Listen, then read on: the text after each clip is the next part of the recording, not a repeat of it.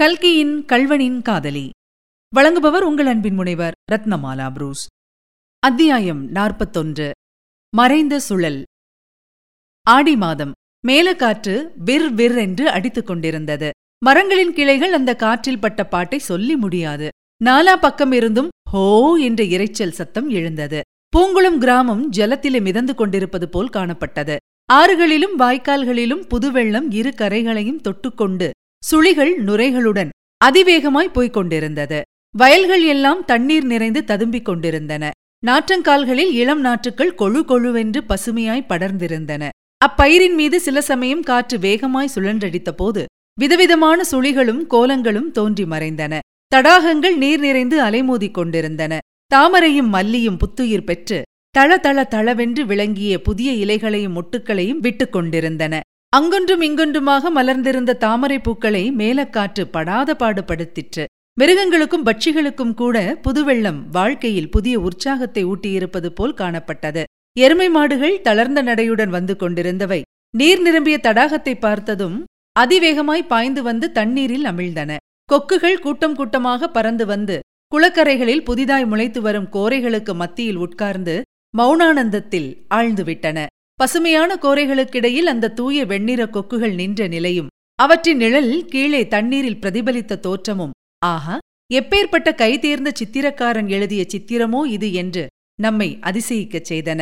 கல்யாணி பூங்குளத்துக்கு வந்து வண்டியை விட்டு இறங்கி வீட்டுக்குள் போனாலோ இல்லையோ உடனே குடத்தை எடுத்து இடுப்பில் வைத்துக்கொண்டு அத்தை நான் ஆற்றங்கரைக்கு போய் குளித்துவிட்டு வருகிறேன் என்று சொல்லிவிட்டு கிளம்பினாள்.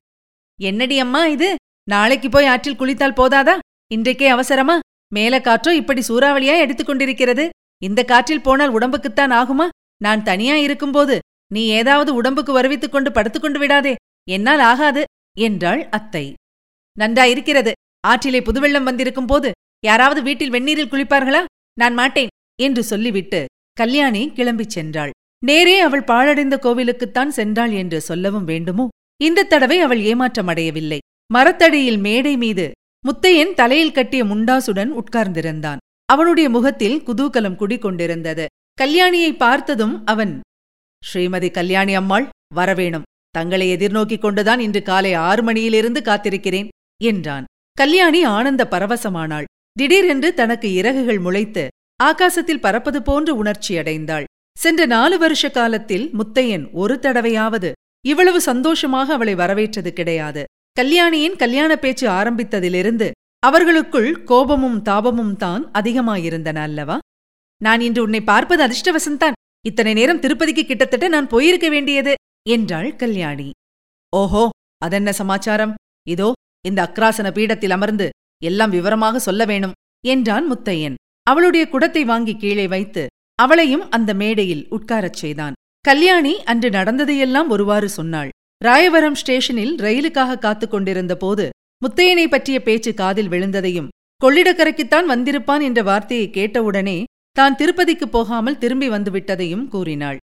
கல்யாணி உன்னுடைய இப்பேற்பட்ட அன்புக்கு நான் எந்த வகையில் தகுந்தவன் என்றுதான் தெரியவில்லை.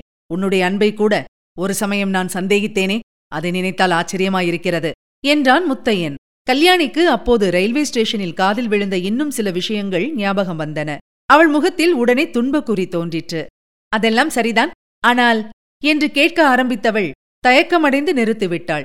என்ன என்ன?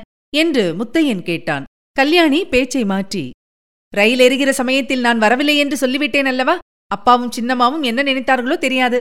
என்னை பைத்தியம் என்றே முடிவு கட்டியிருப்பார்கள். ஸ்டேஷனில் இருந்தவர்கள் கூட என்னை பார்த்து சிரித்திருப்பார்கள் என்றாள். இவ்வளவுதானே கல்யாணி. நாம் இரண்டு பேரும் பைத்தியங்கள்தான். பைத்தியங்களாகவே இருப்போம். சிரிக்கிறவர்கள் எல்லாம் சிரித்துக் கொள்ளட்டும். இன்னும் கொஞ்ச நாள் தானே சிரிப்பார்கள்.